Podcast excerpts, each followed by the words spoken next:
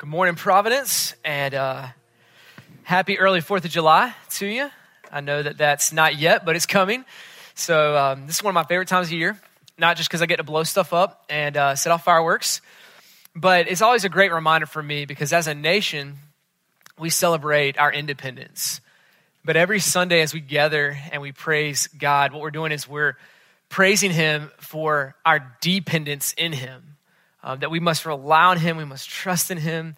Lord, he, He's the one that sustains every beat of our heart. And so, what we're going to look at today is the gospel, the good news that saves us and sustains us. And so, if you have a copy of God's word, go ahead and open up to uh, the book of 1 Timothy. Um, 1 Timothy, chapter 1. Uh, if you don't have a copy of God's word, there might be one underneath the chairs in front of you. And we'll be on page 991 in there. Last week we finished up the book of Jonah, and now we're getting ready to start a five week series on how to share our faith, what that looks like to share our story. And as we think about um, sharing our faith and sharing our story, it just comes back consistently over and over again of our dependence on Christ. And over the next five weeks, we're going to look at the specific ingredients that helps us to share our faith and our story well um, to a world that doesn't know Him or is not trusting in Him yet. So that's where we're going to be um, over the next five weeks. And today we get to start it by looking at what is the gospel and what it means for our lives. So, 1 Timothy uh, chapter 1, we'll start in verse 12. But before, but before we read this word, let's pray. Take a moment right now just to pray that God would speak to you this morning.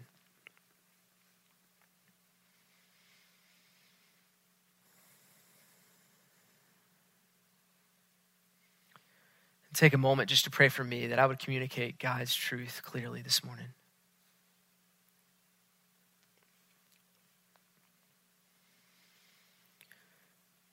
Christ, you have given us salvation. You've given us good news, and this is great and it's heavy, but Lord, I ask that you would give us wisdom to understand its depths. Lord, we ask that this morning as we read your word, as we discuss it, Lord, that uh, you would open up our eyes to see the wonderful truth in your word. Lord, I ask that this morning you would help us to love you with more of our heart today. God, that we'd have more boldness and courage to share your truth and your gospel with a world that might or might not know you. So, Lord, this morning, may your presence be with us. It's in Christ's name I ask. Amen. All right, First Timothy chapter 1, starting in verse 12. The Word of God says, I thank him who has given me strength. This is Apostle Paul writing, and he says, I thank him who's given me strength, Christ Jesus our Lord. Because he judged me faithful, appointing me to his service. Though formerly I was a blasphemer, a persecutor, and an insolent opponent. But I, I received mercy because I had acted ignorantly in unbelief. And the grace of our Lord overflowed for me with the faith and love that are in Christ Jesus. The saying is trustworthy and deserving full acceptance that Christ Jesus came into the world to save sinners, of whom I am the foremost. But I have received mercy for this reason, that in me, as the foremost, Christ might display his perfect patience as an example to those who would believe in him for eternal life. Now to the King of ages, immortal, invisible, the only God, be honor and glory forever and ever. Amen. This is the word of God. Well, back in the, the 1940s, there was a conference that was held in Britain where they brought all the different religious leaders and scholars to meet together to talk about what is the difference in the different religions. There's a lot of big world religions out there. So, what's the difference between Islam and Christianity and Buddhism? What's the differences between them? And what's the similarities between them? As they gathered and they talked, they saw there were some, some similarities. They all believed in something bigger than themselves, some sense of grandeur, something greater out there. They found that all of them had some sense of a moral code, a moral standard to live by. These things are good things you do, these are bad things you don't do. And they all seem to hold to some kind of standard, except for one. They all seem to hold to some kind of standard of karma. If you do good, good happens to you. And if you do bad, bad happens to you. And as they went around and they had these different leaders talk and discuss this, they came to C.S. Lewis. And then he said, What? They asked him, What is uh, the thing that Christianity brings to the table of humanity? What's different? What's unique about Christianity? And C.S. Lewis responded with just one word. He said, Grace. It's grace. Because the rest of the world and all these religions say if you do these good works, good things happen to you, or bad things happen to you. But grace says, we're all bad. We've all sinned. We've all fallen short. But God, and His grace, has given us the gift of salvation, not because we earned it, but because He's good and He's gracious to us. And all the other leaders sitting around says, that is different. That is unique. That is strange when you compare it to other religions. And I think that this passage this morning is showing us some unique things about the gospel. If we're going to share our faith, if we're going to share a story, there's some unique things that we need to know about and be intentional to share. And the first thing that I see that we should see in this text is that God or Jesus is patient with us in our sin. Jesus is patient with us in our sin. Paul starts here in verse 12 and he says, I thank him who's given me strength. There's a heart of gratitude behind Paul because he's realized Christ has not only strengthened me, but he has saved me. He's done both of these things, and it wells up gratitude in his heart. And for, for those of us that know the Bible, we, we know a little bit about Paul's story, and we can see why there would be a gratitude in Paul's heart for this. Because think about it. He says it here. If you look, if you don't know anything about Paul, you can catch a little glimpse of it in verse 13. He says, Formerly, he's remembering his past. He says, Formerly, I was a blasphemer and a persecutor and an insolent opponent. Paul was traveling around and he was arresting Christians. He was breaking up families. He was murdering people and approved of people being murdered for being Christian. This is what Paul was doing formally before Christ saved him. But Christ did save him. Christ redeemed him. And what's so interesting about this is he can sit here with a sense of gratitude because think about Paul knowing these things that he's done. The church is not huge at this time, it's just getting started, it's just getting momentum. As Paul would travel from place to place or church to church, he would probably meet a lot of people that he would remember back to his former sins, his past sins. He would think, This lady's a widow because I killed her husband. These kids don't have parents because I'm the one that put them in jail. I mean, this is Paul remembering his past. How can Paul have hope when everything around you is pointing to your past and how bad it was? It's because his hope and his peace didn't rest in his works, but in God's grace and God's perfect patience. God's perfect patience. That's what he says in verse 16 if you look there. Maybe you circle this word, but maybe your, your Bible says in, in the middle of verse 16 that Christ might display his perfect patience or unlimited patience. That's what Christ is doing. Even in the midst of all these people that could have called Paul guilty, all these eyewitnesses that saw the things he did wrong, God was patient with Paul. Now, why was God patient with Paul? He'd done wrong, right? A lot of eyewitnesses that could have said, Yeah, we saw Paul do this and that. And a better question, a better question is this Why is God patient with us if we've done wrong? Like, why doesn't God just immediately cast judgment, like right here and right now, and just be done with it? Like, Paul, you're, you're killing these people. I'm done with you, Paul. Like, you're gone. And it's because of God's perfect patience. In 2 Peter um, chapter 3, verse 9, it talks about God's patience and it explains why God is patient with us. And it says this The Lord is not slow fulfilling his promise, as some count slowness. What that means there, some people are like, Jesus, when are you going to come back and make all these things right? Because there's a lot of brokenness in our world. And God's response in his word is this But God is patient towards you, not wishing that any should perish, but that all should reach repentance. Why was God patient with Paul? Not immediately casting judgment on him. And why is God patient with you this morning? Because he desires for you to repent and turn. And this is God's love. Because God didn't have to announce his judgment to the world, he could have just immediately given it. It's because of God's perfect patience, which is incredibly different from our patience. I mean, think about it. In just a, a different way, but in a tangible way. If I see an ant crawling on my arm, I don't announce judgment to this ant. I don't just say, get off my arm, or there's about to be a reckoning. There's repercussions that are about to happen in this moment if you don't stop touching me. No, what do I do? I take my finger and I, I flick him away, right? Like there's one rule, don't touch me. You broke it. We're done, right? Like that's that's our extent of our patience. But God's isn't like that. He's holy and he's set apart and we're stuck in our sins, but because of God's perfect patience and his grace, he saves us. He saves us. And there's a call to this that to model what Paul did here. He said, Formerly I was these things. Formerly I were these things. How often do we stop and think back at who we were before Christ saved us?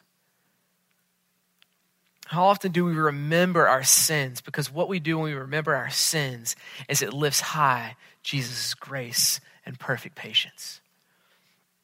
Uh, just a couple months ago, I was back in Charlotte, which is my hometown. And uh, when I was back in Charlotte, I just started to, I wanted to take a trip down memory lane.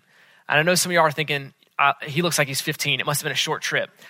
Okay, I'm in my mid 30s. I've earned this, all right. I've earned a right to go down memory lane. And as I'm going down memory lane and just going to places, the first place I worked at, go kart track, uh, which is ironically now a church. And uh, I'm going by an old friend's house and I'm going by the college I went to. I'm reliving some of these memories, but at the same time, God, in His graciousness, started to show me sins in my life in all these different areas. That's not why I went there, but God, in His grace, showed me that. And so I remember going to places where I'm like, man, I remember at this stage, this is where I loved and desired more money more than I loved and desired God. And this is where I, I, I loved the beauty of women more than I loved the beauty of God. All these different places I went to, all were just a reminder of my sin which led me in that moment to think, God, you are so gracious. One, that you would save me, but two, that you would call me to share this good news with others, that you would equip me to be able to, to tell of your love and your grace to others. And this verse came to my mind as I was sitting there in my car Psalm 25, verse 7 psalmist is praying and he says, Remember not the sins of my youth or my transgressions, but according to your steadfast love, remember me for the sake of your goodness, O Lord. Now, listen up, this is important. With the application of we need to look back and remember our sins, it's not we look back and remember our sins so we feel a weight of guilt and shame and despair. That's not what Paul is doing here. We look back at our sin and our, and our transgressions, and what we do is we remember God's goodness and His grace. That's what this verse is saying. God's goodness and His grace and His love to deal with us and His perfect patience to save us. What it does is it actually gives us a clearer picture of the gospel we deserved wrath and we've been given grace. Martin Luther defined the gospel as this He said, The gospel is that you are more wicked than you ever dared believe, and you are more loved than you ever dared to hope. We're more wicked than we ever dared to believe, but yet we are more loved than we ever dared to hope. This is the gospel. This is the good news. So as we think about our sins and we remember either where we are or what God saved us from, it gives us a beautiful picture of Jesus Christ, the one who saved us. Now, I know some of us sit here and we think, well, this is an evangelism series, right? Like, I understand my sins, but how's that helping me to share the gospel better? Well, what it does is we remember our sins. What it does is it reminds us our need for grace. And it reminds us that we're no better than those that are lost. We have a desperate need for grace just as much as somebody that doesn't know Jesus. Without grace and God's perfect patience, we would never be redeemed.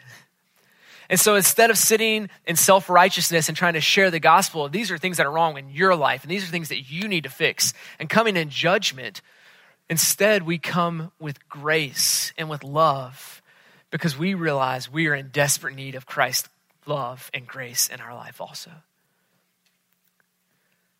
One man described evangelism as this it's just one beggar telling another beggar where to find bread. It's just one beggar telling another be- beggar where to find bread. We're not better than one another. And as we think back at the gospel and what Christ has saved us from, what it's going to do is it's going to open up doors for us to share the gospel humbly with others that don't believe.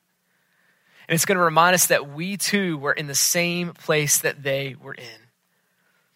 And as we talk to unbelievers and skeptics, if we come with this love and this humility, God's grace is going to shine so much brighter.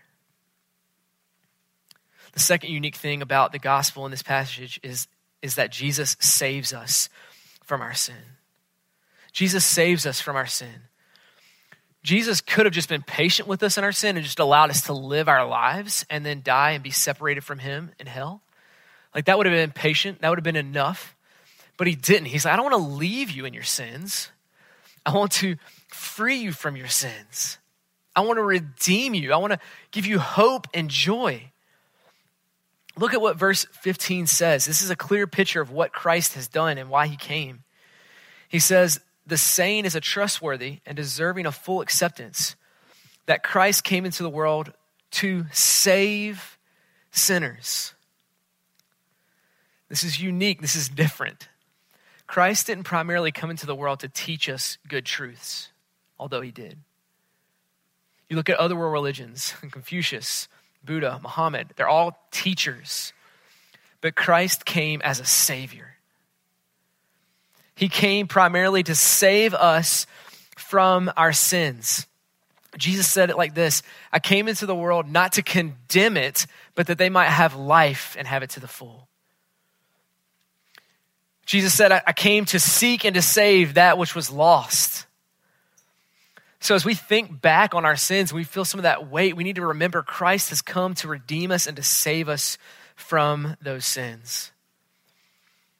What I think is beautiful in this passage is that Paul lists out three sins when he could have listed a number of other ones of himself. He says, I'm a blasphemer, a persecutor, I'm an insolent opponent. He says all of these different things. But then what he does is he highlights at least four beautiful things of God's salvation. Four beautiful things about God's salvation. In here, he talks about in verse 14 God's grace that overflowed to him. God's grace that overflowed to him. It wasn't just a little bit of grace, it was an overflowing grace. And later in verse 16, he says, The mercy that he received from Christ, even though he was the foremost of sinners. Paul has, he highlights God's grace and God's mercy, which one theologian said that when we see God, those are one and the same in God. God's mercy is his compassion to even forgive us of our sins. But his grace is the gift that he gives us of salvation. So it's one in God, but when it reaches us, it seems to be two. But his grace and his mercy are held together in God's faith and love. That's what he says in verse 14. God's grace overflowed to me with faith and love that are in Christ Jesus. Paul's like, all of this is held together in Jesus. It's not me. It's not my works. It's not my goodness. It's not my mind. It's all held in Christ. Grace, faith, love, and mercy are all wed together in Christ. This is the salvation that comes to us. This is the salvation that we share. And Paul's life was changed from the, the one who would martyr people to the one who would be martyred for Christ. But Jesus didn't just save Paul. There's many other stories we could share. One of my favorites is uh, John Newton. Now, not Isaac Newton, not the guy with the apple, and gravity, all that stuff. This is John Newton. Uh, you might not or might or might not have heard of him, but um, he was born in the 1800s. And when he was born, he had a godly mom, but a really rough dad. And his mom died when uh, he was young. So as he grew up, he just became a rough man, just like his dad. By his teenage years, John Newton was a drunken sailor, literally, like a, a drunken sailor. And he became famous for this at this time. And this is pretty impressive, honestly. He had this reputation with his peers that he could cuss for two hours straight without ever repeating himself. Like, I don't care who you are, that's, that's impressive, right? Like, that takes talent. I mean, he was seen as a, as a just a very wicked, grumpy man that nobody wanted to be around. So much so that when he was a sailor, they were delivering cargo to, to Africa. I don't know if this was planned or if this just happened, but the crew left him there. And I think it was just like, hey, John Newton's not back yet. Everybody on the boat, up anchors, and let's get out of here. And they left him in Africa because they didn't like him that much. And while he was there, he was captured and became a slave. And not just a slave, he actually became a slave to the slaves because his owner didn't like him. I mean, this is a wicked, wicked man. He's a wretch. I mean, John Newton had to eat his dinner on his hands and knees without using his hands, just eating with his mouth like a dog because people couldn't stand him. And you'd think that that would humble a man, right? You'd think that that would change somebody. But he, he escapes and he finds a boat and he gets back on the ocean. And even while he's back on the ocean, like he gets drunk again and he stumbles over to the side of the boat and they get a fishing hook and they hook him in the water to bring him back in. Like, I can't make this up. Like, this is a real man's story. And, and once again, still no humility. He comes back and his heart's still hardened. And instead of having a humble heart towards Africa, he has a heart of rage and anger. So what he does is he becomes a slave trader. And instead of showing grace on Africa, he starts taking men and women as slaves and breaking up families. I mean, terrible. I mean, just imagine one of the most wretched people you can ever think of. John Newton's that guy. John Newton's that guy. Well, one day he's out on a boat and this really terrible storm hits. And he doesn't want to die. And so he prays to a God that he doesn't even know. And he says, God, help me. That was it. That was his prayer. God, help me. And God, in his perfect patience, spared John Newton's life. He ends up back in London and he talks to a few men outside of the city. And these guys start to tell him about Jesus, the, the guy that he prayed to. And John Newton hears of God's grace and he believes and becomes a Christian. But not just a Christian, he actually becomes a pastor. And John Newton, at the end of his life, is known for three things. He's known as being one of the most gracious people you would ever meet. He was patient with people, he loved people well, so he was known as being gracious. He was famous for that. But second, he became famous for helping to abolish the slave trade. He paired up with William Wilberforce, and those two guys together abolished the slave trade in Europe. And then, third, what we might know him from is that he became most famous for the song Amazing Grace. He wrote that. Amazing Grace, how sweet the sound that saved a wretch like me. I once was lost, but now I'm found. Was blind, but now I see. This is the man that wrote that. Jesus saves us from our sins. And I know we can read this story and think, well, Paul, man, that was a long time ago. John Newton, that was a long time ago. I was thinking this week just about people here at Providence that I know that God has saved from crazy backgrounds. There was a guy that I met that said, I used to define my life. My life was identified by how many men I could sleep with on the weekend. He said, but now my, my life is defined by my identity and relationship with Jesus Christ. We have somebody that's a part of our worship team that was an atheist years before. And She said, I hated God. I had no need for God. And now she stands up here and helps to lead us in worship and says, Lord, I need you. I need you. I, I know people here at Providence that used to be drug addicts that God has saved out of that. And now they're addicted to loving God and His grace and His goodness. That's not out there somewhere, that's here. Your story might be that way. And as we think about God's greatness and his might to save people, this should give us encouragement to share the gospel. Because we need to remember what Christ has done. We need to remember what Christ has done in others' lives, in, in Paul's life, in John Newton's life, and other people here at Providence. And this is why. Because it helps us to share our faith with everyone, to share our story with everyone. The reason being is because sometimes we look at people and we're like, man, my boss is so far from God, there's no hope for that person. My neighbor is so distant from Jesus, they don't even care. They're, they're hostile towards Jesus. Oftentimes, those are the people that God is pursuing the most. I mean, if you were to ask me, go share the gospel with Paul before he came to know Christ. No, I'm not sharing this gospel with this guy. Like, he would kill me. I'm not going to go share the gospel with John Newton. Like, no, I'm not going to do that. These guys are too far gone. But Christ came to save the foremost of sinners, what our text says. Those that we see as the most distant from God. So, church, as we remember what Christ has done, it build up in our heart a passion and a desire and a hope as we share the gospel that Christ can change anyone's heart. I would also encourage you to remember what Christ has done in your life. I know some people here would say, well, Ryan, I didn't come from like a crazy background like that. Like if we talked about sowing wild oats, like that would be a stretch for me to even talk about sowing wild oats because I just didn't have any. And so I just was faithful. I grew up in a home where they loved Christ and shared Christ with me, and I believed. So I, that can give us a sense of feeling inadequate to share our story. But I truly believe that that story right now is one of the most powerful stories in our culture. And this is why.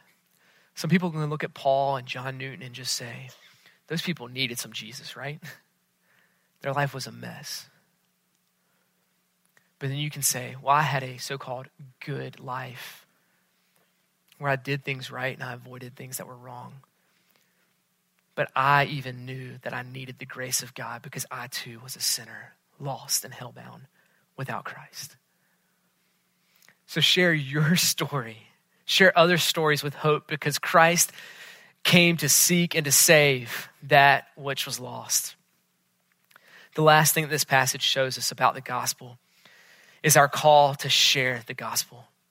Jesus calls us to serve him.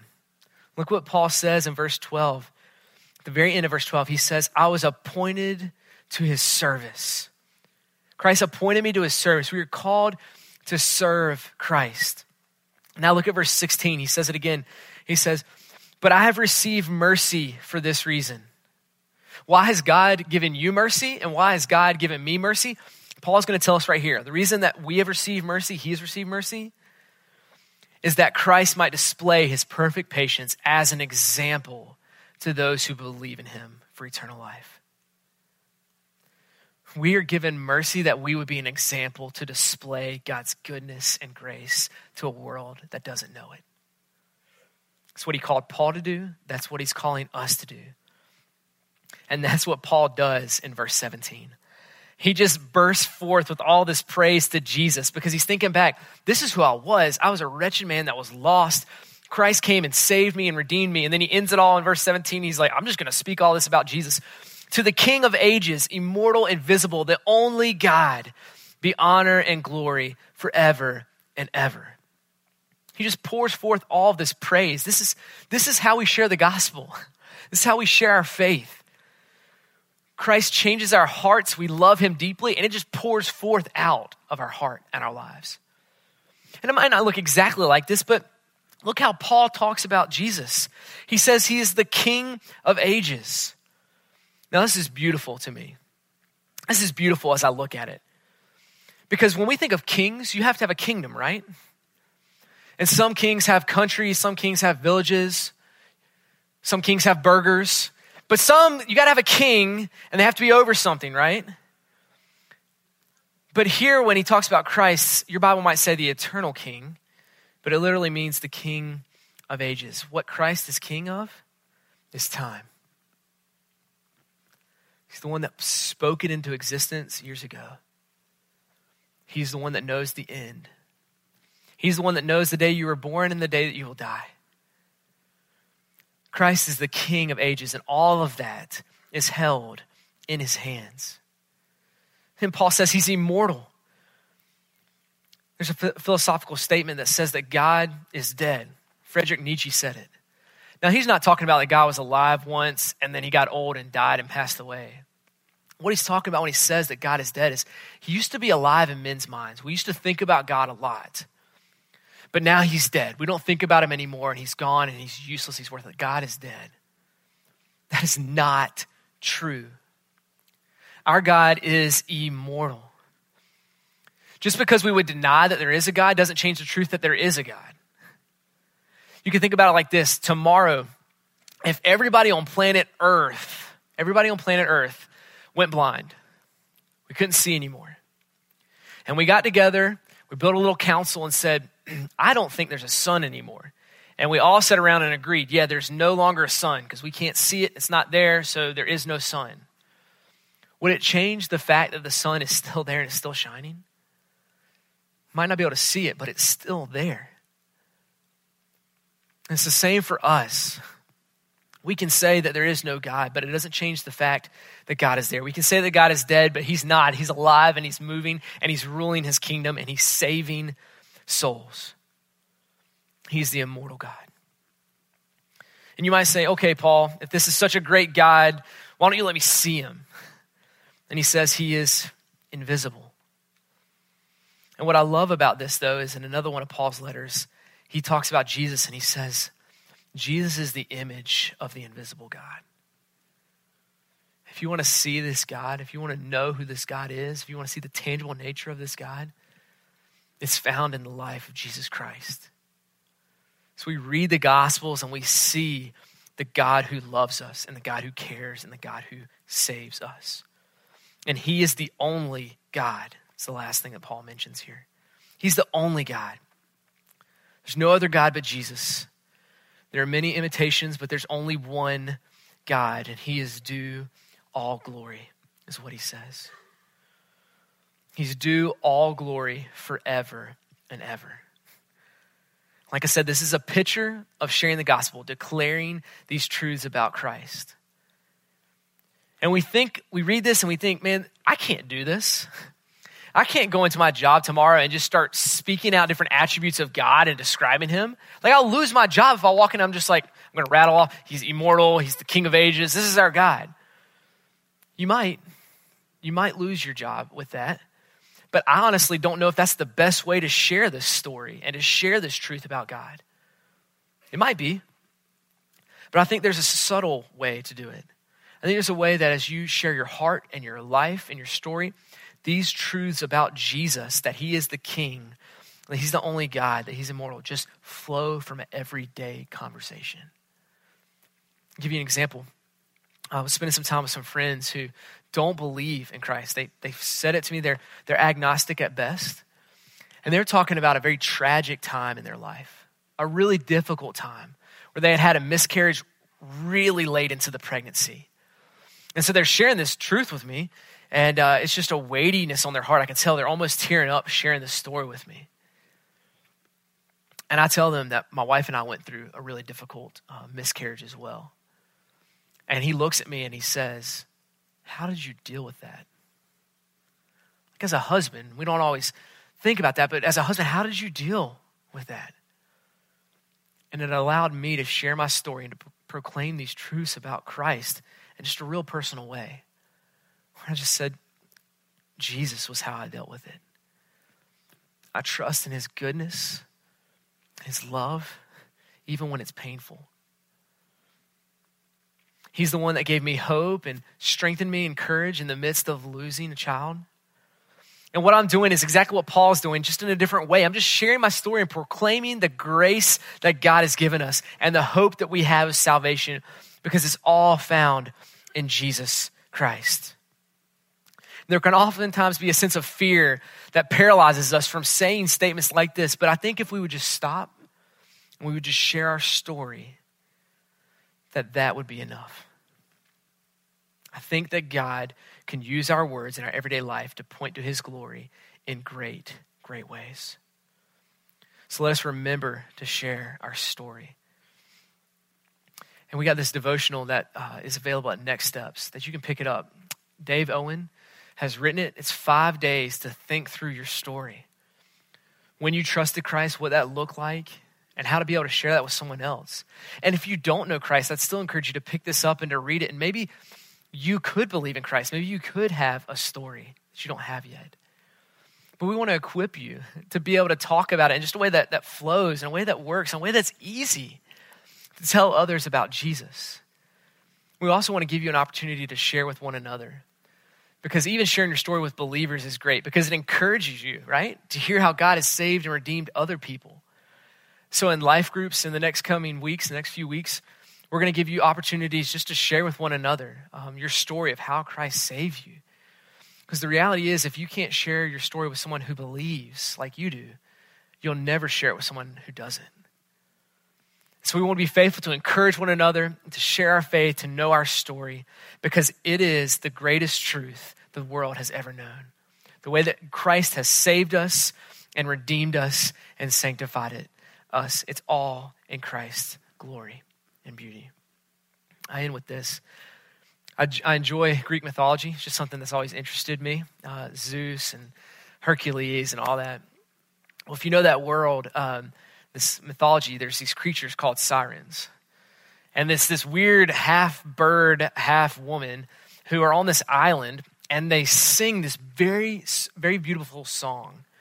And as sailors go by, they, they end up crashing into these rocks because they hear this song and they steer their ship that way and then they wreck their lives on these rocks. So, all these different people in Greek mythology try different things to resist the sirens. One guy said, What we're going to do is we're going to just stuff our ears with wax and fill them up with wax, and so we can't hear this song that they're singing. Another man said, Well, just tie me to the mast, and as you tie me to the mast, then I'll be able to hear the song, but I won't steer the ship that way because I'm not in control. But I think the person that responded to it best was Orpheus, where he said, What I'm going to do is, as we pass by this island and as they sing, what I'm going to do is I'm going to pull out my harp, I'm going to play a more beautiful song.